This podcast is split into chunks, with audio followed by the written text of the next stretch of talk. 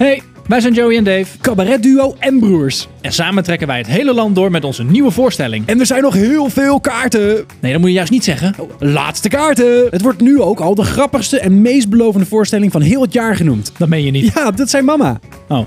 Voor meer informatie en kaarten, kijk op joeyandave.nl. Een Astrolabs podcast.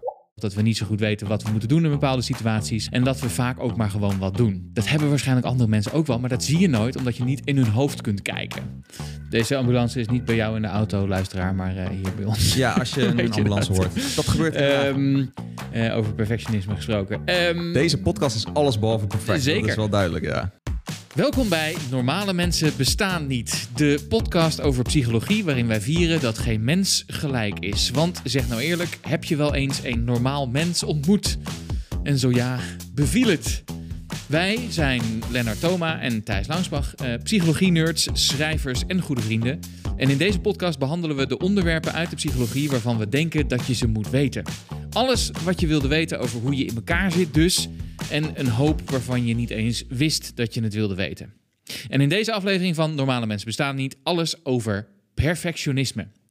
Is het altijd erg om een perfectionist te zijn? Wat zijn de gevolgen daarvan? Waar komt het nou vandaan? En kun je er iets aan doen? En moet dat misschien wel of ook niet? Wat jij? Eh, goeie vraag, ja. Ik weet niet of, eh, of we daar iets mee moeten. Nou ja, je- misschien wel, misschien niet. Dat hangt er vanaf hoe het veel het in je weg zit. Maar daar gaan we het zo meteen dus over hebben. Oké, En Ja. ja, ja, eh, ja mensen met... de- misschien een teaser is een beetje dat mensen met perfectionisme... juist vaak met imperfectie bezig zijn. Is dat raar? ja, Vind je dat raar? ja, Nou, maar dat is wel zo. oké. Nou, oké. Dus eh, ja, is het perfectionisme of faalangst of is het imposter syndrome? Daar gaan we het ook een beetje over hebben. Ja, oké. Maar volgens mij heb jij iets anders dat je wil vertellen. Ja, Thijs. ik dacht misschien is dit wel leuk om te vertellen. Want ik heb eh, deze week een, eh, een mailtje gekregen dat echt wel misschien mijn, mijn ehm, eh, hoogtepunt, laten we zeggen, qua werk van het jaar was. Ehm, dat zit namelijk zo. Ik heb dus eerder dit jaar een boek geschreven. Dat heet Asociale Media. Gaat over social media. Ehm, en wat daar soms heel verslavend aan is en de negatieve gevolgen daarvan. Ehm, ik heb daar in de tijd ook een eh, eh, opiniestuk eh, over geschreven in NRC. En toen kreeg ik van de zomer, of net voor de zomer, een mailtje van ehm, het team van een EU-parlementariër, namelijk Kim van Sparretak.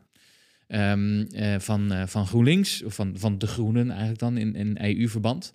Ehm, en die eh, was bezig toen met een wetsvoorstel rond wat zij dan noemen addictive design. Dus het zijn al die verneukeratieve functies van social media platforms en überhaupt ook online games en andere platforms die je ehm, zo verslaafd mogelijk moeten houden.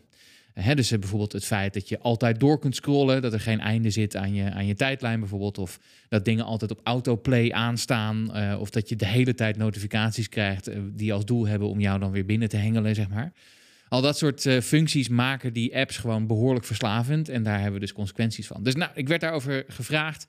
Ze, hadden mijn eh, opiniestuk gelezen en, en of, ik, of ik een beetje mee wilde helpen inhoudelijk gezien aan dat wetsvoorstel. Ehm, dus toen heb ik, eh, ik heb er niet zo ontzettend veel meer voor gedaan, maar ik heb, ik heb wel dat wetsvoorstel bekeken en, we hier en daar wat van wat commentaar voorzien en zo, en zo ook even wat stukken uit het boek gestuurd ehm, en wat, wat, wat bronnen gegeven daarover. Ehm, en nou, eh, tot mijn grote verbazing, tenminste, dus, eh, Kim en haar team hebben wel in, in die tijd ook een beetje me op de hoogte hou- gehouden van, van de voortgang. En nu, vorige week, is dat fucking wetsvoorstel dus er gewoon doorheen. Holy shit. Die is, die het Europees Parlement heeft gestemd eh, in, in, in overgrote meerderheid voor, voor het aan de banden leggen van dit soort addictive design van platforms. Ehm, en eh, ik kreeg ook nog een, een mailtje van, van een van de mensen van, eh, van het team van Kim. Van dat ze eh, nou, heel, heel blij waren geweest dat er ook nog een aantal zinnen in dat wetsvoorstel stonden die uit mijn commentaar kwamen en zo. En dat ik eh gecredit word als een van de, van de experts. Ehm, maar ja, zo zie je maar. Je schrijft dan een boek en dan denk je, nou, het, is- het heeft wel wat gedaan, maar het, is niet, het heeft niet de wereld veranderd. En dan eh, heb je eh, via een, via een omweg, via zo'n opiniestuk, kom je dan terecht bij mensen die echt bezig zijn met wetgeving daarover. En die nemen dan, en dan neemt zo'n in, Europees verband dit, dit, die, wet aan. Dat is fantastisch. Want het hele punt is, ook nu zijn er, hè, dus er, er komt steeds meer wetgeving die, die dit soort eh, techbedrijven aan banden legt. Die komen meestal vanuit de Europese regelgeving. Want Europa is voor deze platform zo'n belangrijk afzetgebied. Ehm, eh, dat ze dat, nou, de keuze is er niet om dat maar niet te doen, die regels. Dus dan gaan ze zich aan die regels houden. En het kost te veel geld om meerdere versies op verschillende continenten te doen. Dus wat eigenlijk de facto het gevolg is, is dat iedereen zich moet houden aan dat soort eh, Europese regels. Dus hoe vet is dat? Man, je hebt gewoon, je hebt gewoon bijgedragen Mijn aan jaar is. EU-wetsvoorstel. Mijn jaar is compleet, jongen. Dit is echt super vet. Dit is, Holy eh, dus shit. eh, ik kan naar huis. Ik kan, ehm, Ja, jij, kan, jij bent klaar. inpakken. naar bent klaar. Slapen. Ja, Je hoeft niks meer te doen. Nee, precies. Wat goed, man. Dus eh, ik Nou, wil- dat- ja, dat heeft helemaal geen reet met het hele onderwerp van het. Nou ja, je hebt, je hebt hem uiteindelijk een hele perfecte daad gedaan, mister. Ja, nou ja. je hoeft nooit dat- meer iets perfects te doen. Dit precies. was het gewoon. Dit was het. Maar als dit jouw hoogtepunt dan was, Ja.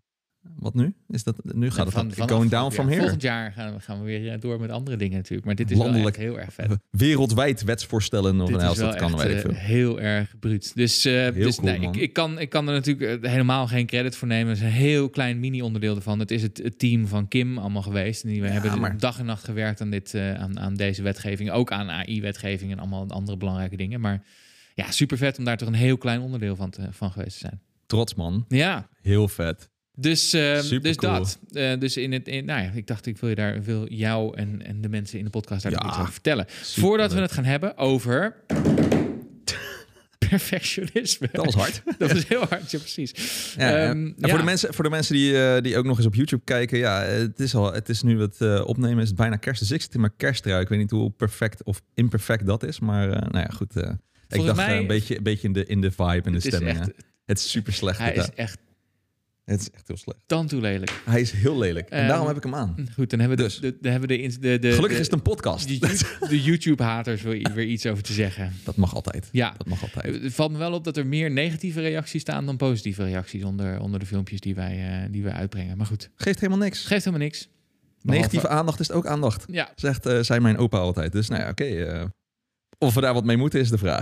behalve Maar kritiek... Ben jij een gevoelig Ja. En laat jij wel eens perfectionistisch gedrag zien? Thijs Launsbach. Nee. Gelukkig, denk ik. Nee, ik ben, ik ben denk ik niet zo perfectionistisch. Ik ben meestal van de grote, st- grote stappen snel thuis. Eh, goed genoeg is goed genoeg. Ehm, Veel dingen tegelijk doen.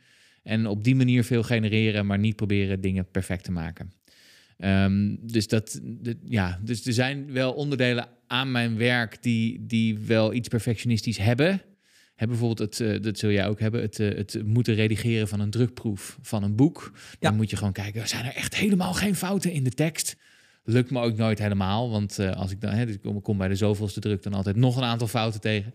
Ehm, of ik heb allemaal mensen nodig die me daarop attenderen. Maar ehm, nee, ik ben niet zo, zo perfectionistisch aangelegd, geloof ik. Jij? Ik eh, helemaal No. hetzelfde. Helemaal niet inderdaad. Ik doe ook gewoon... ik denk voor 80% dan vind ik het al snel goed genoeg.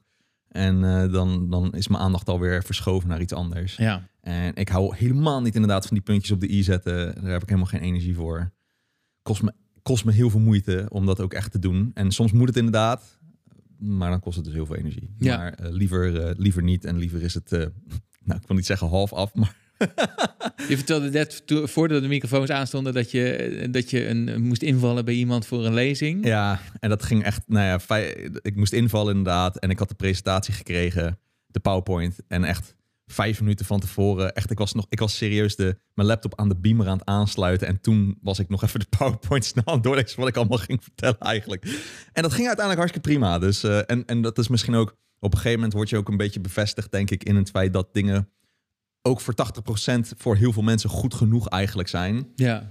En dat het helemaal niet zo perfect moet. Dus dan, als je daar een paar keer in bevestigd wordt, is het ook wel ma- makkelijker om dat dan eh, dat zo te blijven doen. En niet tot in perfectie alles. eh, Ja, ik, ik denk wel, ik, ik, ik, ben, ik heb dus niet zulke hele perfectionistische neigingen, maar ik ben wel aanmerkelijk perfectionistischer dan jij, denk dat ik. geloof ik ook, ja. Ik heb wel eh, dingen. Ik, ik kan me ook nog herinneren van hoe jij vroeger lezingen deed. Dat je dan in, op de weg er naartoe bedacht van hé, wat ga ik eigenlijk zeggen? Ja, klopt, Of ik ja. wil wel ongeveer deze dingen zeggen. Ik begin wel en ik zie wel waar het uitkomt. Of dat je ook wel met, met toen je in het theater dan stond eh, tot, tot een week van tevoren. Zes, eigenlijk zes weken van tevoren, of ja, twee weken van tevoren werd- was de, de rode draad er eindelijk. zeg maar. Ja, precies. Over het hele verhaal van het theatervoorstelling. Ja, dus jij bent wel heel laissez-faire, denk ik, in dingen. Maar ehm, nou ja, ik, ik, heb, ja, ik heb wel samengewerkt met mensen die echt wel perfectionistische neigingen hebben. Oh En ik, kan, ik, heb, ik weet ook wel hoe, hoe lastig dat soms is voor mensen. Dus ik kan me herinneren dat ik met een collega aan de universiteit werkte toen ik daar les gaf. Sowieso dat veel collega's van mij ongelooflijk veel tijd kwijt waren aan bijvoorbeeld het nakijken van stukken van studenten. Mhm. Terwijl ik altijd dacht, na een half uur, ik kan er niet langer dan een half uur over doen, want daar heb ik, daar heb ik de tijd niet voor. Maar er waren mensen die een uur, anderhalf uur per stuk eh, dan eh, nakij- eh, na- nakeken. Ook uit een soort perfectionisme. Ehm, maar ik kan me ook nog wel herinneren dat ik samenwerkte met eh, een, een, een, een collega van mij... die dan de opdracht kreeg om even wat ideetjes op papier te zetten... voor een nieuwe leerlijn of een, nieuwe, een nieuw vak. Mhm. Die daar dus vervolgens in de weken daarna helemaal aan onderdoor ging. Want die wilde een fantastisch nieuw eh, document maken waar alles aan klopte. En die was op een gegeven moment bezig met een, met een stuk van, van 40, 50 pagina's. Allemaal geresearched en weet ik wat. allemaal. Die schreef een soort PhD. eh, terwijl het eigenlijk een soort opzetje moest zijn voor Ja. een nieuw vak. En die is gewoon. En die heeft zichzelf half een burn-out ingewerkt destijds. Dat is wel de, natuurlijk wat, eh, laten we zeggen de combinatie van werk, waarbij je altijd meer kunt doen om het nog perfecter te maken, of het nog groter of nog fantastischer te maken, plus perfectionistische neigingen, zijn soms wel echt killing. Die, die, die kunnen je echt over het randje heen helpen, zeg maar. Ja, Ja. snap ik wel. Nou ja, we gaan het dus eh, daar precies over hebben. Dus we beginnen met Ja, want wat, wat, wat, is wat het? is de aanleiding? Want volgens mij komt deze ook weer uit jouw koker. Je dacht, we moeten het een keer over perfectionisme hebben? Of, of wat, wat... Ik vind het wel gewoon. eh, Ik denk dat, ehm, ik denk dat heel veel mensen ermee mee kampen of mee te, mee te dealen hebben. Be- in bepaalde vormen. Natuurlijk de een extremer dan de andere. Ja, En dat maakt het dan wel, denk ik, een interessant construct om te bespreken. Van hè, hoe zit het in elkaar? En het, het leidt denk ik ook veel tot negatieve problematiek bij heel veel mensen. Eh, eh, van, van inderdaad burn-out. Dus, ja, nou, en daar hebben we het natuurlijk over gehad of dat wel iets is. Of depressie dus dan. Mhm. Ehm, maar in ieder geval een hele hoop stress die je ook mede een beetje jezelf eigenlijk aandoet door zo perfectionistisch alles, te, alles goed te moeten doen. ja. Eh, en waar komt dat dan vandaan? En hoe zit dat dan precies? Nou ja, dat is wel interessant natuurlijk om een keertje te bespreken. En ik heb zelf, nou ja, hiervoor, eh, wat wij altijd doen natuurlijk als we zo'n zo'n zo'n onderwerp voorbereiden, is lekker in, in al die literatuur duiken. En ik had voor perfectionisme dat nog niet eerder echt zo gedaan. Dus ik vond het wel leuk om dacht daar ook even- het is leuk om te, om te kijken wat er allemaal over bekend ja, wat, is. wat, wat wordt er allemaal over gezegd? Alright, nou la- laten, we, laten we daar aan beginnen. Misschien is het goed om gewoon bij een soort definitie te, te Zeker. starten. Want ik weet eigenlijk nooit zo goed het onderscheid tussen, tussen perfectionisme en faalangst bijvoorbeeld. Hè? Of tussen perfectionisme en, eh, perfectionisme en prestatiedruk. Mhm. Er zijn voor mijn gevoel een aantal van die, van die concepten of, of Yes. ehm, hoe noem je dat? Constructen die daar eh, wel iets mee te maken hebben, enige overlap hebben. Het is een beetje de vraag hoe je er naar kijkt. Wat, wat, wat denk jij? Ja, dus wat, eh, wat een beetje uit de literatuur komt, dus, is dat het eh, perfectionisme een persoonlijkheidstrek is, waarbij het streven dus eigenlijk feilloosheid en perfectie is in de dingen die de persoon doet. En ook vaak gekoppeld is aan een hele hoop zelfkritiek. Ja. En een zorg om wat anderen over je denken. En vaak denken die andere mensen helemaal niet zo streng over jou. Maar denk jij dat die mensen heel streng naar jou kijken?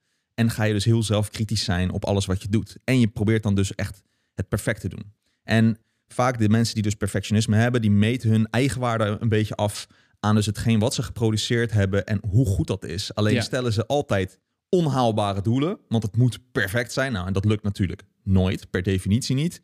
Eh, en dat leidt dus altijd tot teleurstelling en nog meer zelfkritiek. Ehm, ja, en die, die, ja, die, ze worden gewoon mega kritisch op zichzelf, want ze kunnen die verwachtingen nooit waarmaken. Ja, Ehm, en en, en dat, daar zit het perfectionisme vooral in. En we gaan zo meteen, zijn er nog een aantal soort van, ja, je kan het een beetje opdelen in verschillende soorten perfectionisme. Dat is ook wel interessant, daar gaan we het zo een beetje over hebben. Ehm, maar wat je wel ziet dus bij deze, eh, deze track, dat het heel erg gekoppeld is en een voorspeller is van dus depressie, obsessive compulsive disorder, angststoornissen, heel veel spanning, eetstoornissen ook vooral, burn-out natuurlijk ook enigszins als je burn-out, als je die aflevering hebt geluisterd, eh, eh, als het een ding is, en een laag zelfvertrouwen. En in sommige gevallen zelfs suïcidale gedachten en neigingen, natuurlijk Hm. ook een beetje gekoppeld vanuit depressie en dergelijke, maar eh, ja, mensen kunnen echt suïcida- suïcidale gedachten hierdoor Ja. krijgen. En het misschien dus ook echt pogingen doen. Omdat ze de hele tijd denken, ja, maar ik moet het zo, ik moet het perfect doen. Of ik wil dat het allemaal er perfect uitziet en ik krijg het niet voor elkaar. En dus ben ik nog meer zelfkritischer. En mensen vinden mij stom omdat ik het niet perfect kan doen. Dus Ja. misschien moet ik gewoon dood. Letterlijk. Ja, ja, ja, precies. Nou is dat, dat, dat zal dat in de praktijk misschien niet zo heel snel zo'n zo'n soort van causale keten zijn. Maar dat het, God niet Nee. dat het zo snel natuurlijk gebeurt. Maar het, het, het, het is dus wel een voorspeller. En ja, eh, eh, dus mensen die, die suïcidale gedachten hebben, de kans dat zij ook misschien eh, wat perfectionistische neigingen hebben, is aanwezig. En wat, er ook, wat ook wel interessant was, is dat ehm, eh, eh, sommige mensen hebben dus meerdere stoornissen, zeg maar, Mhm. tegelijkertijd. Dus die hebben meerdere problematiek. En dan is vaak perfectionisme een soort van drijfveer daaronder die, die dat continu aanwakkert. Ja, En dus als je dan juist, je kan bijvoorbeeld dan proberen om bijvoorbeeld de depressie te behandelen of het andere, een van de andere stoornissen die zo'n persoon dan heeft te behandelen. Maar soms door het perfectionisme aan te pakken, wat er dus een soort onder ligt, dan pak je eigenlijk al die problematiek aan. Ja. Dat is ook wel interessant. Ja, ja, precies. Dus ja, dus, en het is dan ook nog de vraag of het dan een, een oorzaak is of een gevolg. Hè? Want ik kan me voorstellen dat, dus ik schrijf natuurlijk veel over stress. Wat daar gebeurt op het moment dat, dat iemand stress omhoog gaat, wordt het ook moeilijker om prioriteiten te stellen en om hoofd van bijzaken te onderscheiden. Dus, die, dus mensen die heel gestrest zijn, die gaan juist in de do-modus en die gaan proberen alles af te ronden. En eh, alles lijkt even belangrijk om het goed te doen, zeg maar. Hè? Eh, dat is natuurlijk ook een van de gevolgen dan ook van te gestrest zijn. Maar het kan ook nog een oorzaak zijn van, van al deze. Van al dus omdat. Het een persoonlijkheidstrek is, zit er denk ik meer oorzakelijke kant in. Ja. Maar inderdaad, als je dan nog gestrest bent, dan wordt dat perfectionisme, dat, dat krijgt dan een soort boost. Ja. En wordt alleen maar erger. Dus dat, Precies. dat, dat gaat alleen maar nog meer eh, omhoog. Zeker als je natuurlijk ook eh, die angststoornissen hebt en die spanning voelt. Dan denk je, "Ah, ik moet het nu echt goed doen. En dan wordt het nog erger. Ja. Ja, ik, ik heb ook even zitten kijken of ik nou een, een precieze scheidslijn tussen, tussen perfectionisme en faalangst Ja. kon vinden. N- Niet echt. Best een beetje lastig. Eh, Mhm. Ik kom op een aantal sites die dan het hebben over dat perfectionisme dan resultaatgedreven zou zijn. Is Mhm. gericht op eh, het resultaat van wat je doet, van de taak die je aan het afronden bent. En faalangst, dat dan de angst meer op de voorgrond staat. De angst dat het niet lukt of dat het niet goed is. Ehm, eh, en perfectionisme eh, is, is, laten we zeggen, faalangst heeft ook vaak als gevolg dat je dan helemaal niet meer probeert om het ook goed om te doen, eh, uit angst dat het niet lukt. Hè? Ja.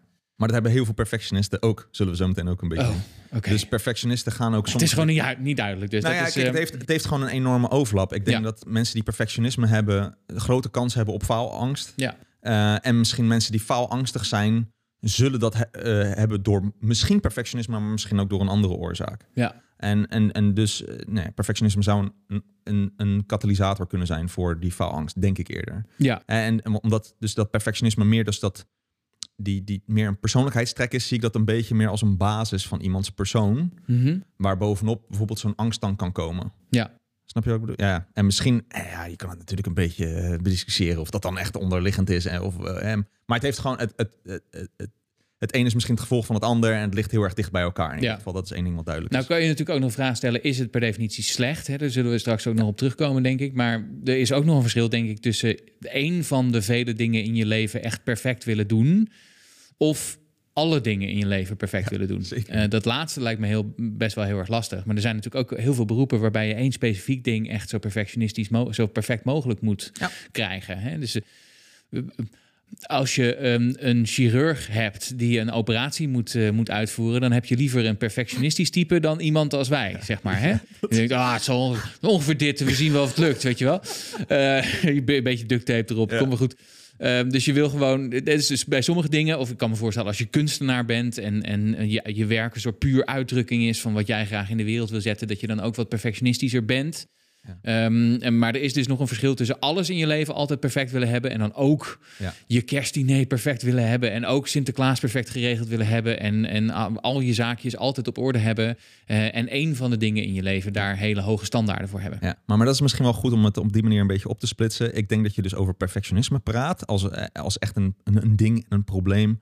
Als het inderdaad gaat over Alles. alles. Ja. En want als het, als het in, en het is zelfs denk ik zo dat als de chirurg echt eh, als persoonlijkheidstrek perfectionistisch is in de slechte zin van het woord, ehm, dat hij dan het mogelijk niet gaat doen. Uit angst dat hij het mogelijk fout gaat doen. Maar dat is faalangst. ja, precies. Maar dat hebben perfectionisten dus ook. Oh, jezus. Oké. Snap je? Eh, Nee, maar ik vind... Nee, je hoeft het, je hoeft het, het is misschien niet te scheiden. Misschien is Ja. het gewoon een beetje hetzelfde. Alleen, nou, we hebben het nu gewoon over perfectionisme. En daarin hebben mensen voor een groot deel ook faalangst. Of zijn ze bang dat ze het niet goed kunnen doen. Dus stellen ze dingen uit of doen ze dingen niet. Ja.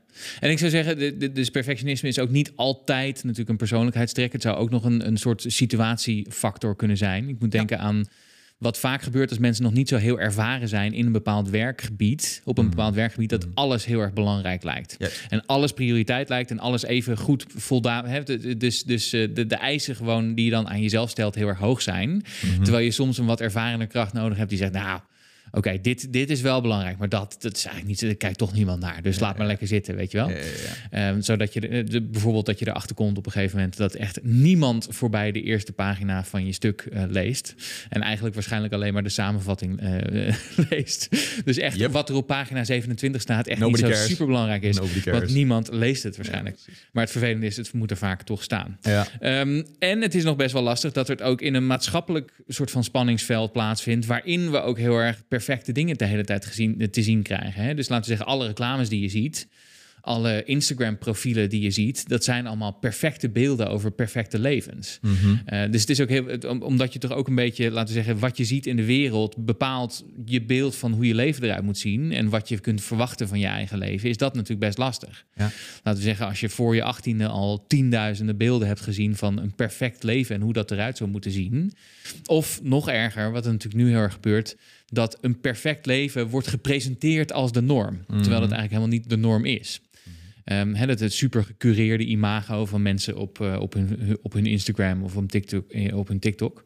Ehm, dan is het ook nog best wel lastig om, om, om niet van jezelf te verwachten dat jouw leven er ook zo uitziet. Zeg maar, Precies. is dus ook de verwachtingen van de maatschappij, of laten we zeggen, de, de dingen waarvan jij het idee hebt dat de maatschappij die van je verwacht, omdat je dat de hele tijd in de wereld weerspiegeld ziet, Ja, ja, ja. eh, om die te negeren en dan te denken, ja, maar ik heb gewoon een normaal leven dat niet perfect is, is best lastig. En daar zit natuurlijk ook wel een grappige paradox. Want al die Instagram-foto's, er zitten vaak altijd alsnog wel ergens misschien een foutje tussen. Of eh, mensen hebben een bepaalde ergens een dingetje van imperfectie. En waarschijnlijk als ze het zelf zien en ze zijn perfectionistisch, vinden ze het ook nooit goed.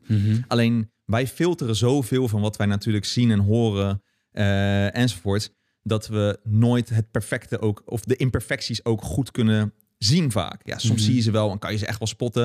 Maar dan zijn het echt wel de overduidelijke imperfecties. Maar van die subtiele dingen waar perfectionisten bijvoorbeeld heel scherp voor zichzelf vooral op zijn, die ziet de rest totaal niet eigenlijk. En dus ook lijkt alles perfect, ook misschien op Instagram of weet ik veel wat. Terwijl er heel veel imperfect is, alleen dat filteren we allemaal weg. En dan komt dat perfecte dan uiteindelijk weer heel erg naar voren. Ja. Is dat nog een beetje te volgen wat ik zeg? Maar Nee. nee. nee. Whatever. Oké, we gaan. we gaan naar. Ja, maar het is, het is laten we zeggen, de perfecte beelden die je ziet zijn altijd gefotoshopt, want niemand is perfect. Precies. En dus de, je- de imperfectie, of is er al een beetje uit, of er zit er wel imperfectie in. Alleen zien we dat niet, omdat we altijd kijken naar het middelste stuk wat dan perfect lijkt, of whatever. Is moeilijk om de imperfecties altijd eh, te spotten in eh foto's. Ja, bijvoorbeeld eh, als je dus inderdaad een boek schrijft, lijkt een boek, oh, dat ziet er wel echt perfect uit. Maar je gaat altijd in elk boek ergens wel inderdaad een spelfoutje zien. Maar soms lees je er ook gewoon falikant overheen, omdat je gewoon, ja, je leest door. Je gaat niet heel, je doet geen spellingcheck als je een boek leest. Dus dan kom je de imperfectie ook niet altijd tegen en lijkt het boek perfect. Terwijl het eigenlijk imperfect misschien op bepaalde vlakken is. Snap je? Nee, je bent me helemaal kwijt. Maar ik, ik, ik, ik, hoop denk dat de luisteraar dit mij begrijpt Goed. en zo niet. Ja, dan heb je pech. jij, bent het, eh, jij bent het onderzoek eh, ingedoken Yes. hierover. Laten we het daar eens over hebben. Precies. Nou, dus eh, veel, in veel hedendaags onderzoek van, van perfectionisme wordt er dus onderscheid gemaakt tussen perfectionistisch streven en perfectionistische zorgen. Ze noemen dat in het Engels concern. En ehm, eh, streven wordt dan, perfectionistisch streven wordt eigenlijk een beetje dan in de literatuur soort van gezien als positief. Van hè, je streeft naar iets moois om perfect te zijn en daar doe je dan harder je best voor. En daar, dat is dan ook meer gekoppeld aan de persoonlijkheidstrek conscientieusheid. Hè, Van Mhm. hard werken en het goed willen doen. Werkdrift. En het zorgendeel, dus dat je perfectionistische zorgen hebt, dat wordt dan een beetje als negatief gezien. En dat is vooral dat je je heel erg veel zorgen maakt dat je iets niet perfect doet. dat en- is faalangst. Ja, nou, en dat leidt dan allemaal tot slechte gedachten en Ja. dat spiralt dan downwards. En dat is dan weer meer gekoppeld aan neuroticisme. Ehm, deze twee facetten, er zijn meerdere van die vragenlijsten zeg maar, over perfectionisme. En als ze dan zo'n factoranalyse doen, dus dat ze gaan kijken, oké, wat clustert nou uit die, eh, wat klontert nou bij elkaar vanuit die eh, verschillende vragenlijsten? Dan krijg je dus die twee facetten, zeg maar, van streven en eh, zorgen. Ehm, uiteindelijk, het grappige is dan weer wel dat er meerder onderzoek is geweest naar het strevende gedeelte, ook dat ook in relatie wordt gebracht met veel negatieve uitkomsten, namelijk bijvoorbeeld ook eetstoornissen en angsten. Dus als je heel erg hard aan het streven bent dat het iets perfects of iets moois eruit moet zien, dat kan ook een negatieve kant hebben in plaats van alleen maar positief. Dus eigenlijk is beide. eh, Ja. In eerste instantie werd in de theorie gezegd: streven is misschien wel de positieve kant van perfectionisme. En dat hebben ze dan doorgetest. En dan zien ze: nee, het is toch best wel negatief eigenlijk. Er zitten heel veel negatieve kanten aan. Ja, Ehm, want je gaat dan soms te lang door om het, om het perfecte na te streven. Eh, en dan beland je dus of in een burn-out of eh, eh, ga je dus een eetstoornis krijgen omdat je je perfecte zelfbeeld wil hebben enzovoorts. En dat is dan ook weer niet goed. Deze ambulance is niet bij jou in de auto, luisteraar, maar hier bij ons. Ja, als je een je ambulance dat? hoort. Dat gebeurt. Ehm, eh, over perfectionisme gesproken. Ehm, Deze podcast is alles behalve perfect. Zeker. Dat is wel duidelijk, ja. Hij is wel goed, ge- hij heeft goed geproduceerd nu qua nou, qua dat geluid, is wel leuk. Voor de perfectionisten onder ons die nu luisteren. En de eerste zoveel afleveringen, dat was met een beetje minder geluid. Omdat dan soms we een beetje wegvielen en het wat zachter werd. Maar de geweldige SOLites hebben daar keihard hun best voor gedaan. Dag en nacht gewerkt. Om ervoor te zorgen dat het wel allemaal het geluid een stuk beter is. Dus dat is het nu ook. Ja. Dus hopelijk wordt je perfectionistische hartje bij deze een beetje tegemoet gekomen. Ja, ja Ehm, precies. Wat, ja, Wil ik nog wel even bij zeggen dat er dus bepaalde... Dus inderdaad, je zegt streven is ook niet per se heel erg positief. Behalve dat er ook bepaalde contexten zijn waarin dat juist wel heel erg gewenst is. Bijvoorbeeld zeker. Topsport. Ja. Of banen waarbij je elke dag eh, eigenlijk een heel perfect product moet af, afmaken, zeg maar. Hè? Eh, dus er zijn bepaalde contexten waarin dat juist wel positief kan zijn. eh, behalve als het je hele leven overneemt en alles perfect moet zijn. Dan is het dus niet zo handig. Precies. Goed. Nou, dan heb je nog een tweede onderverdeling. En dat wordt dan eh, een the comprehensive model of perfectionistic behavior genoemd. En een multidimensionaal, eh, multidimensionale manier om ernaar te kijken. Nou, dat is een beetje een beetje een lang verhaal, maar eigenlijk eh, verdelen ze het onder in drie verschillende soorten perfectionisme. De eerste is zelforiënterend perfectionisme. En dat is dan, dan perfectie eisen van jezelf. En dat je, ik mag geen fouten maken. Of hè, anderen mogen inderdaad, eh, mogen misschien wel ziek zijn, maar ik niet. Hè, Ja. ik, moet het, ik moet altijd goed zijn, ik moet het altijd goed doen. Ehm, eh, nou, dat is natuurlijk niet een hele, hele fijne vorm van perfectionisme, maar die is er. Het tweede is sociaal voorgeschreven perfectionisme. En dat is dan voldoen aan de eisen van anderen. En dan kan je dus ook een beetje denken aan heel veel dingen met social media natuurlijk. Dat je het idee hebt dat je er goed moet uitzien voor anderen. En dat je goedgekeurd moet worden door anderen. Of ik moet er, hè, ik moet er goed uitzien, of ik moet slim zijn, of ik moet eh, goed mijn best doen voor mijn ouders of voor mensen die kijken op mijn Instagram enzovoort. Ja, dus, dus, en, en, en daarbij dus ook dat dat dus komt omdat daar een soort buitengewone norm wordt gepresenteerd als, als wat normaal is, Yes. zeg maar. Hè? Dus, dus als je, laten we zeggen, en dat doen natuurlijk heel veel jongeren, heel veel van je referentiekader uit wat je ziet op de socials haalt, dan ga je ook denken, het is normaal om een supermodellenlichaam te hebben en een sixpack te hebben op je zestiende. Hè, dus dat, dat, dat, dan ga je ook dat soort, dat soort ideeën krijgen. Dat is eigenlijk heel erg logisch. Ja. Terwijl dat is, wat je daar dus ziet, is niet normaal, zou ik zeggen. Dat, Nee, is, dat, dat, zijn, eh, dat zijn bij elkaar geshopte beelden van, van een superheldenleven, maar niet van een normaal leven, zeg maar. Precies. Nou, dus, die, en, en dus die sociaal voorgeschreven perfectionisme zie je dus ook veel. Er komt die eetstoornis kant heel erg veel naar voren. En Ja, waarvan we ook weten, hè, dus er is wat onderzoek gedaan een tijdje geleden door uit mijn hoofd RTL en de Groene Amsterdammer. Die hebben gekeken hoe snel je eh, op TikTok bijvoorbeeld terechtkomt bij eetstoornis gerelateerde content. En dat is meestal al binnen, binnen als je een beetje zoekt op, op, laten we zeggen, gezonde voeding of op sporten, dan kom je binnen vier, vijf filmpjes uit bij ehm, content waarin eetstoornissen worden verheerlijkt, zeg maar. Hè? Ehm, en er is ook gewoon een enorme toename in orthorexie. Hè? Dus de, de, de, de echte ongezonde preoccupatie met, met een perfect lichaam hebben of gezonde voeding. Met, met ultra, ultra, ultra gezond willen eten. Mhm. Wordt ook ingegeven door, door wat je daar ziet aan how-to filmpjes en aan influencers die beweert over hoe je van alles beweren over hoe je eetpatroon eruit moet zien, bijvoorbeeld. Ja. Hè? Ja. Oké. En dan heb je nog een Dus twee. derde. Derde? Ja, dus je hebt zelforiënterend is één, sociaal voorgeschreven is twee. En de derde is ander georiënteerd perfectionisme. En dan eh, ga je eigenlijk vinden dat anderen zich perfect moeten gedragen. Dus jij niet per se zelf, maar dan ben je vooral veel eisend naar anderen. Hè? Dus eh, de mensen om me heen moeten heel erg perfectionistisch zijn. En dit komt dan heel erg dicht bij een disagreeableness in de, in de, vanuit de Big Five. Ik hè? weet niet hoor, maar dit is toch gewoon veel eisendheid? Een soort Zeker. van verwend, verwend nestengedrag, dit? Alles Ja, moet perfect ja, zijn? Ja, zeker. Nou ja, maar dat Moet- is gaan ook we dus- dat ook perfectionisme noemen? Dat is schijnbaar in de, de, de, literatuur over perfectionisme, zeggen de wetenschappers die ermee bezig zijn, blijkbaar dat dat dus ook een vorm van perfectionisme is. Oké, ja. Eh, en dat zit dus heel erg dicht ook bij die Dark Triad. Hebben we het vorige week eh, en in de vorige aflevering gehad over narcisme. En nou, hè, mensen die narcistisch zijn, die zullen in, in bepaalde opzichten dus ook heel erg veel eisend zijn aan de mensen om hun heen. En dan kunnen ze dus ook eh, ja, dat ander georiënteerd perfectionisme eh, eh, zien. En ik, zat, ik zat opeens te denken ik aan, aan Max Verstappen, die als je hem wel eens hoort in die boordradiootjes terwijl hij aan het rijden is of zo, hoe scherp die is op zijn team, wat ze allemaal goed moeten doen en fout doen. En, en, en dus hij is best wel, denk ik, perfectionistisch, other-oriented, zeg maar. Uh, Ja. naar, naar zijn team toe, maar ook naar zichzelf toe. Hij vindt er zelf ook, als hij het fout doet, dan, is die, dan, is die, dan baalt hij daar ook als een stekker van. Dus hij heeft een beetje beide, denk ik. Maar het lijkt voor hem niet zo'n probleem, want hij maakt het wel veel waar. Dus ik bedoel, hij wordt toch wereldkampioen. Dus dan is het misschien niet zo'n probleem of Ik zo. moet denken aan een, een niet nader te noemen familielid van mij. Dat vaak als, als die dan in een restaurant is, dan vraagt hij om een... En zegt ja, ik wil een Chardonnay, maar dan niet een Chardonnay die heel erg Chardonnay-achtig is. en dan is- ontstaat er een discussie van 10 minuten over wat dan precies de juiste wijn moet zijn. Een- tamelijk veel eisend in, in, in wijnconsumptie. Ehm, is dat dan ander georiënteerd, georiënteerd perfectionisme? Ja, misschien wel. Hè? Ik denk het wel, ja. Ja. Ik denk het wel. en anders denken we dat het goed genoeg is. Ja. Goed.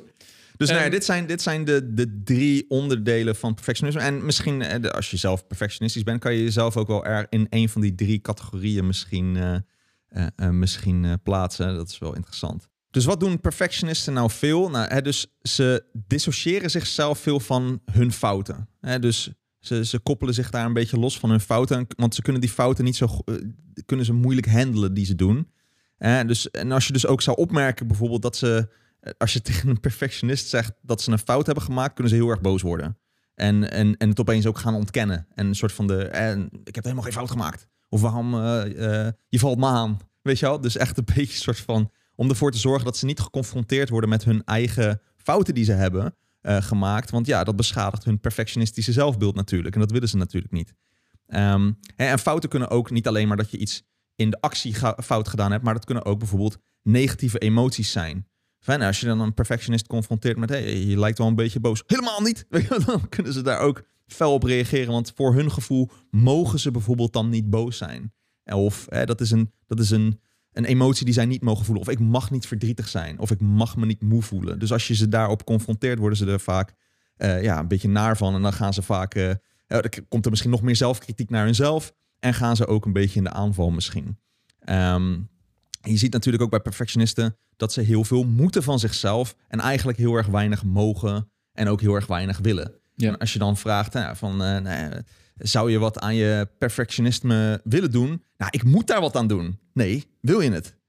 Nou, ik- maar ik moet. Het, mo- ik moet hier. Ja, maar nee, dat is het hele punt, zeg maar. Je, je, je wil het niet per se. Het moet van jezelf. En dat is ook weer een perfectionistische neiging. Dat is vaak heel lastig om daarvan af te komen. Ja, en dit is ook gewoon hoog scoren op conscientieusheid, toch? Dit is, Zeker. eh, hè, dus de, een van die big five persoonlijkheidsfactoren. Da- daar is vooral dus bezig zijn met wat je moet en de taak goed uitvoeren. Dat is natuurlijk, dat, dat hebben die dan over, ja. Zeker. Zeker in relatie tot neuroticisme Ja. natuurlijk. Hè? Want als je wel heel erg hoog conscientieus bent, dat je heel erg hard wil werken en het op zich hartstikke goed wil doen, maar je bent vrij emotioneel stabiel, dan kan je het nog enigszins loskoppelen en het een beetje op een gezonde manier approachen. Maar als je dan eh, eh, ja, daar ook nog heel erg neurotisch mee aan de slag gaat, van oh, ik mag het niet fout doen en oh, ik, ik, ben, ik ben bang voor als het fout gaat, eh, eh, dan, dan kom je misschien in die perfectionistische neigingen. Ja. Nou, je ziet natuurlijk ook veel dat perfectionisten dan ook heel erg veel zullen piekeren. Want eh, ze zullen piekeren over fouten die ze hebben gemaakt of mogelijk denken te gaan maken. Ik heb morgen een presentatie, ik hoop maar dat het goed gaat. Of eh, ik heb die over een paar weken. Of eh, nou, ik, ik, ik, moet, ik moet iets opleveren, nou, dat gaat dan niet goed. Of ik ehm, moet, eh, moet iets moeilijks doen. Of er komt een tentamen aan als ik het maar goed doe. En dan krijg je dus ook heel erg veel uitstelgedrag wat je bij perfectionisten ziet. Dus er zit natuurlijk heel veel actie, zou je denken, in perfectionisme om het heel erg goed te doen. Maar het probleem is dat ze dan zo, het zo goed willen doen, dat ze überhaupt niet beginnen omdat ze bang zijn dat ze dan toch wel fout gaan doen. Ze weten al bij voorbaat dat ze hun eigen verwachtingen, hun eigen lat niet kunnen halen. En dan, eh, dan, dan doen ze het maar niet. En dan gaan ze dus ook heel erg veel dingen doen. Eh, dat heet dan zelfhandicapping. Hè, jezelf echt eh, eh, handicappen zo- zodat je het niet kan halen. Dus een voorbeeld daarvan, eh, je expres verslapen of je, je wekker niet zetten, zodat je niet naar de toets kan gaan die je eigenlijk op een bepaalde ochtend hebt zodat je kan zeggen, ja, ik, eh, weet je, ik, ik heb hem niet gemaakt. Ik kon het dus, eh, ik, ik heb het niet fout gedaan. Ik was er alleen niet, want ik heb me verslapen. Ja. En dan kan je de, de toets zelf kan je dan niet fout doen. Ja, Eh, dat is ook iets wat eh, toen, ik, toen ik dus nog als docent werkte op de, op de universiteit, deden studenten dit veel. En dan had ik een, mentorgesprekje ook met, eh, met die met studenten één keer per semester. Ehm, en dan, dan ging, kwam dat vaak hierop op, ook op neer. Dat ze dan heel laat gingen voorbereiden. Is typisch studentengedrag ook. Maar Mhm. heel laat gingen voorbereiden. Want dan kon je namelijk, als je het dan niet haalde, kon je je voorbereiding de schuld geven. En hoefde je niet te, eh, te denken dat je het, niet kon, bijvoorbeeld. Precies, dus daarmee voel je dus ook nog als perfectionist enigszins blijf je jezelf competent vinden. Ja, Omdat je, ja, je hebt niet gezien dat je een slecht cijfer had. Ja, je weet waar dat slechte cijfer vandaan komt. Je had, je had je verslapen. En ze gaan dus ook heel erg veel sympathie vaak wekken bij anderen. eh, eh, over, oh ja, nou, ik, ik voelde me slecht of zo, weet je wel. Waardoor ze het dan niet hoeven te doen. Of ja, dat ze het niet perfect hebben gedaan, een beetje kunnen verbloemen. Ja. Ehm, dus dat is wel interessant. Nou, hoe worden mensen nou perfectionistisch? ja, dus dan, het is dus enigszins in je persoonlijkheid zitten. En dat is dan altijd een combinatie van je genen en je omgeving. En de omgeving kan dus bijvoorbeeld zijn, nou, we hebben het net al genoemd, zeker bij die, eh, die, so- die sociaal veel eisend, eh, veel, eh, eh, die sociaal voorgeschreven vorm van perfectionisme, social media. Dus ook die omgeving kan heel erg maken dat je dan perfectionistisch wordt. Ja. Dus er zijn natuurlijk eisen van de maatschappij. eh, Ja, dus ik, ik, kan me ook voorstellen dat hier zich ook een, een, een genderverschil eh, aftekent. Vooral in wat, wat, wat we verwachten van mensen in de maatschappij. Want ik denk dat het ook wel klopt wat je veel hoort, dat er van vrouwen meer wordt verwacht dan voor mannen. Eh, over hoe hun leven eruit ziet, hoe, hoe, hoe goed ze zich weten te conformeren aan, aan normen die er zijn over opvoeding, uiterlijk, al die verschillende dingen. Dat er gewoon wat, wat strengere eisen zijn voor vrouwen dan voor mannen in deze maatschappij. En een andere, dus ik zei net veel eisende ouders bijvoorbeeld. Dus eh, een duidelijke studie laat zien dat, er, dat, dat de bemoeienis van ouders en een soort negatieve opvoeding werd daar ook gezegd. Ja, wat dat precies is, een beetje lastig zeggen. Maar bijvoorbeeld veel boos worden en ook hoge eisen stellen. Dat je hoge cijfers moet halen en je moet wel VWO halen enzovoorts. Dat kan leiden uiteindelijk bij het kind dat ze ook eh, per- perfectionisme krijgen in hun persoonlijkheid. En dat dan vooral natuurlijk dat zelfgeoriënteerde perfectionisme. Ik moet het goed doen. In principe is het natuurlijk ook een soort sociaal voorgeschreven iets, maar dit wordt dan meer vanuit de ouders. Wordt het, gaan mensen dat vooral internaliseren en vooral denken: ik moet het vooral heel erg goed doen. Ja. Dus ouders, doe alsjeblieft dat niet. Ja, maar er is ook nog wel iets aan de andere kant te, zeggen daarover. Want ik, nou, ik, ik doe ook nog wel redelijk veel over prestatiedruk. Hè? Dus ik, ik heb bijvoorbeeld een, een leergang voor, voor middelbare scholen gedaan. Over wat nou precies prestatiedruk is. Ehm, en als je het dan over dat onderwerp hebt, dan heb je dus vaak over de kant van te veel prestatiedruk hebben. Hè? Dus Yes. te veel eh, eisen van ouders over wat je prestaties moeten zijn. Eh, veel ideeën over hoe, hoe perfect je moet scoren als jongere. De andere kant is ook problematisch. Dus geen eisen hebben of geen druk vanuit je ouders om iets te presteren. Dat is een heel ander, een totaal andere ballgame, zeg maar, qua, eh, qua resultaat daarvan. Maar dat is ook niet per se wat je wil hebben. Mhm. Nee. Dus ik denk niet helemaal geen eh, eisen hebben als ouder aan je kind over, over, mm, laten we zeggen, prestaties. Nee. Maar in ieder geval niet te veel. Maar Nee, te dus weinig is ook niet. dus mogen doe, maar, het maakt allemaal niet uit wat je doet. Is ook niet de boodschap. Nee, dat moet het ook niet zijn. Dus er moeten wel enigszins kaders zijn, denk ik, ook richting kinderen. Ik denk dat kinderen heel goed gedijen binnen kaders. Alleen dat ze daar bijvoorbeeld nog wel de ruimte hebben om een beetje hun eigen en een beetje de eigen regie mogen voeren. En nog eh, zelf dingen mogen beslissen. En dat het niet overdadig, je moet een tien halen of weet ik veel wat, weet je. Of je moet eh, per se voor alles een voldoende staan. Want ja, eh, sommige vakken kunnen sommige kinderen gewoon echt niet. Of ligt echt niet in hun interesse. Ja, dan moet het ook gewoon laten. Of je moet per se VWO doen, terwijl het is gewoon overduidelijk een HAVO of een VMBO-kind. En waarom zou dat zo slecht zijn, zeg Mhm. maar. Ja. Ehm, eh, en dat helpt dan niet als je dan echt je kind pusht om eh, dagen en nachten overwerk en eh, in huiswerk te moeten doen om dan wel VWO net te kunnen halen met hakken over de sloot. Ja. En je, je kunt het ook wel ondervangen, volgens mij, als ouder of als docent. Dus namelijk door, door vooral complimenten te geven of te sturen op dat, mensen hun, dat kinderen hun best doen. Precies. En niet zozeer op het resultaat dat ze halen. Dus, eh, dus stuur op, op proces in plaats van op resultaat, zou ik zeggen. Check. Goed, dan nog het, het imposter syndroom. Ja, Want het is ook, wel leuk om, om Ja. het nog even te noemen. Het imposter syndroom is dus... En het, het verbaast mij altijd dat, dat dit dus gewoon overal voorkomt. Het imposter syndroom. Het is het oplichter syndroom eigenlijk. Wat is dat nou? Het idee dat iedereen om je heen hartstikke competent is... en het allemaal hartstikke goed kan en dingen onder controle heeft... maar dat jij door een of ander kosmisch misverstand... terecht bent gekomen waar je bent terechtgekomen... en eigenlijk als enige maar gewoon wat doet, zeg maar. Hè? Ehm, eh, maar dat er eigenlijk eh, dat het een kwestie is van wachten. eh, totdat er iemand aan je deur klopt en zegt: Nou, we hebben nou lang genoeg gedaan alsof. We weten eigenlijk allemaal dat je een oplichter bent, dus daar is het gat van de deur, zeg maar. Hè? Ja, ja, ja. Ehm, eh, en dat, dat, het, het, het verbaast mij dus dat dit dat een heel wijdverbreid gevoel is. Dat is universeel dit, hè? min of meer universeel is. Dat Hmm. komt, het komt voor bij eh, artsen, bij juristen, bij eh, ambtenaren, bij wherever. Ehm, bijna iedereen die ik hierover spreek, heeft wel ergens het gevoel van ik ben de enige die maar gewoon wat doet, terwijl alle andere mensen om me heen eh, incompetent zijn. En het is dus een heel logisch gevoel, een heel wijdverbreid gevoel, maar ook ja, het, het komt denk ik ook wel voort uit een, een soort denkfout eh, die heel logisch is. En die denkfout is het volgende.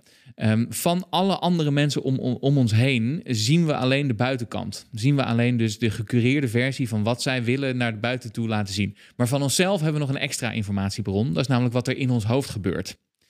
Ehm, namelijk dat we, dat we dingen niet zeker weten, dat we twijfelen aan onszelf, dat we niet zo goed weten wat we moeten doen in bepaalde situaties en dat we vaak ook maar gewoon wat doen. Dat hebben waarschijnlijk andere mensen ook wel, maar dat zie je nooit omdat je niet in hun hoofd kunt kijken.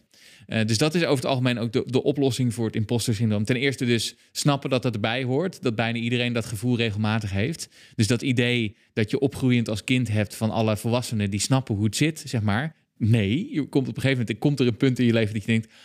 Oh fuck, niemand weet eigenlijk wat hij aan het doen is. Zeg maar. Iedereen doet maar wat.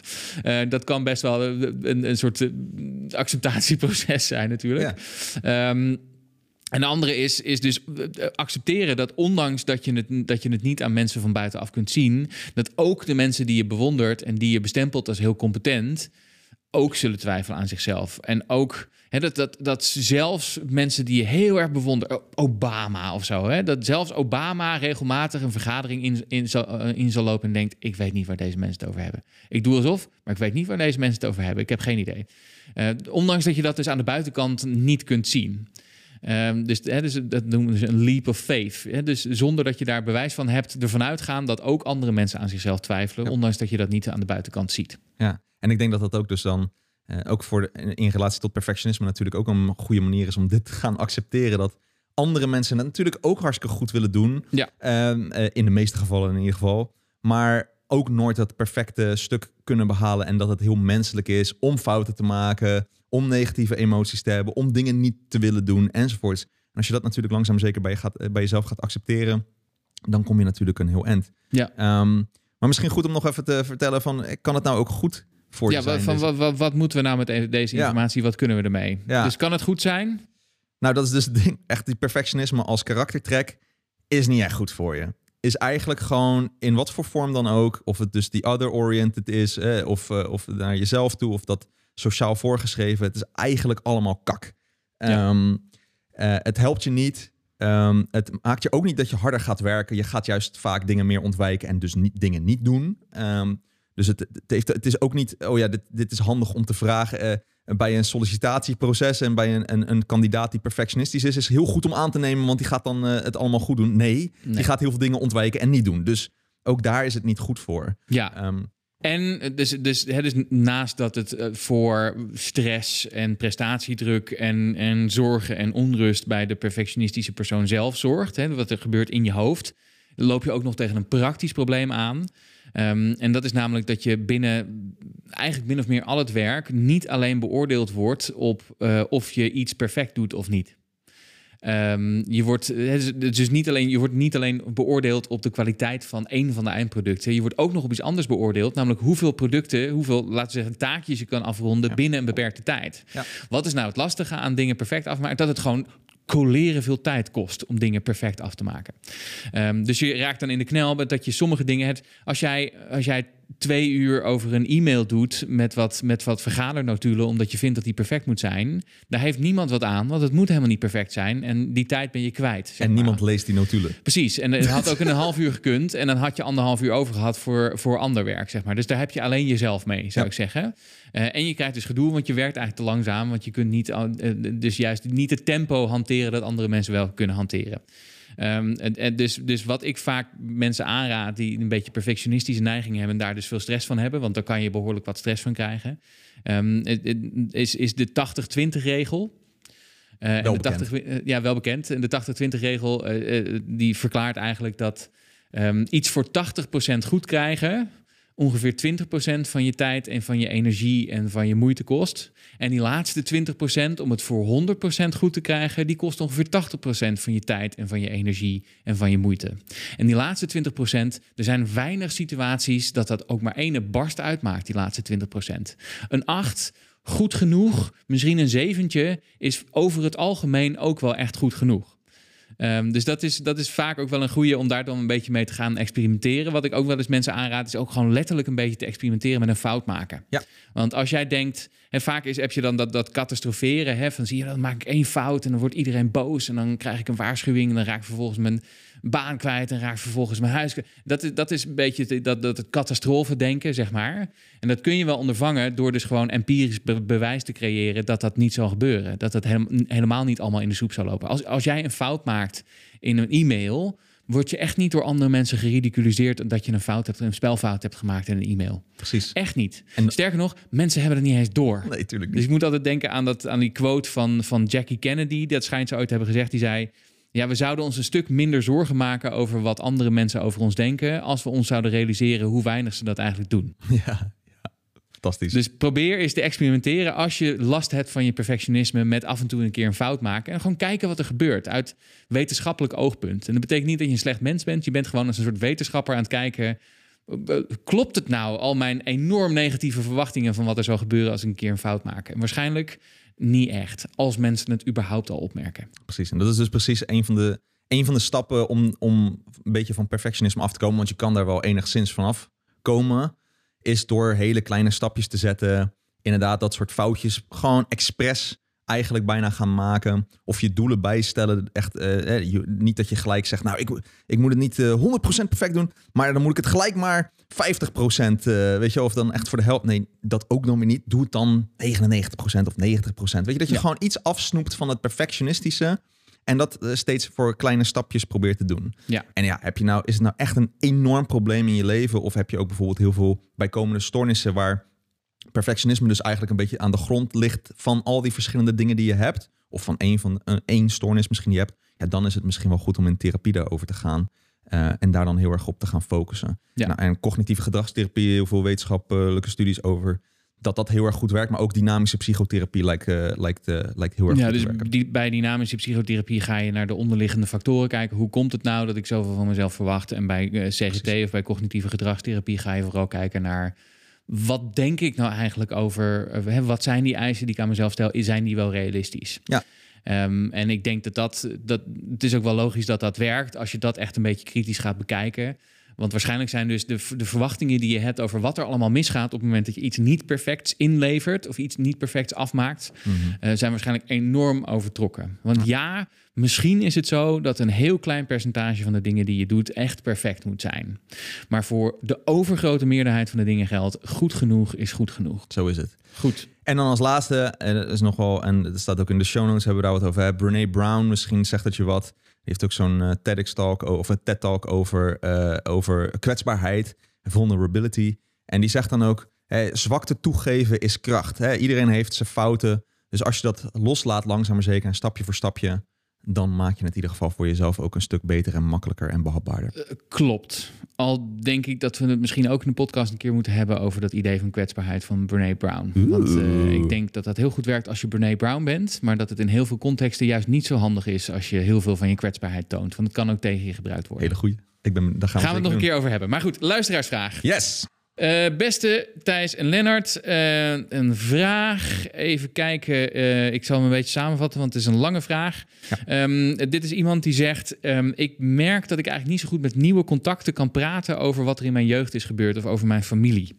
Um, niet per se omdat ik het een lastig onderwerp uh, vind, want ik kan er redelijk goed over praten. Ik heb heel veel therapie gehad, het zit niet meer in mijn systeem. Mhm. Maar als ik erover praat met andere mensen, dan schrikken andere mensen ervan.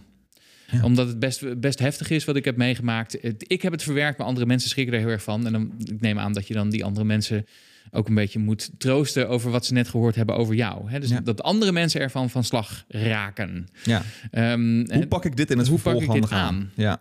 Groetjes Anne Fleur. Ja, Ja, goede vraag. Eh, ik vind eh, inderdaad, als je dus iets heftigs hebt meegemaakt en je wil dat eigenlijk ook een beetje delen met de mensen om je heen, Maar je bent een beetje bang ze te chockeren, zeg maar, elke keer als je het vertelt. Of je merkt dat ze gelijk eh, gechoqueerd zijn, terwijl Ja. jij er wel redelijk relaxed over kan praten nu ondertussen.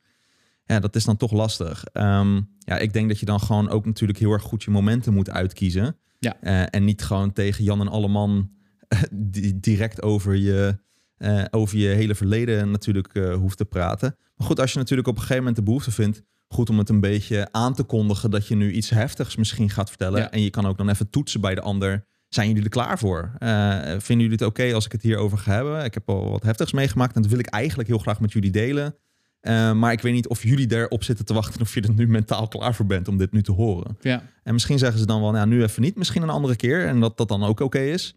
Ehm, en als ze er wel klaar voor zijn, ja, dan kan je het misschien wel vertellen. Maar heb je in ieder geval een beetje de verwachtingen gemanaged eh, Ja. naar die mensen toe.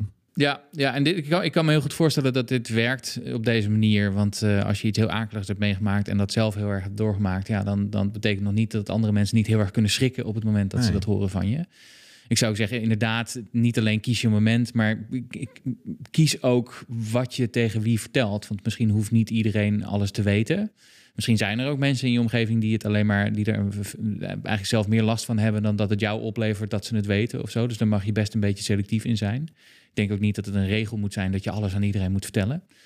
Ehm, en inderdaad, doe dan een beetje. je- je- Inmiddels klinkt het alsof de vraagsteller ook wel enige ervaring heeft met dingen vertellen aan mensen en die daar dan een beetje van schrikken. Dus je kan dat waarschijnlijk ook best een beetje goed inkleden. Kan je zeggen, nou, ik wil, ik wil je best een aantal dingen vertellen. Het is wel, mensen schrikken vaak een beetje ervan. Dus ben je daar Ja. inderdaad klaar voor, dan leg je die keuze bij, bij hen. Ja.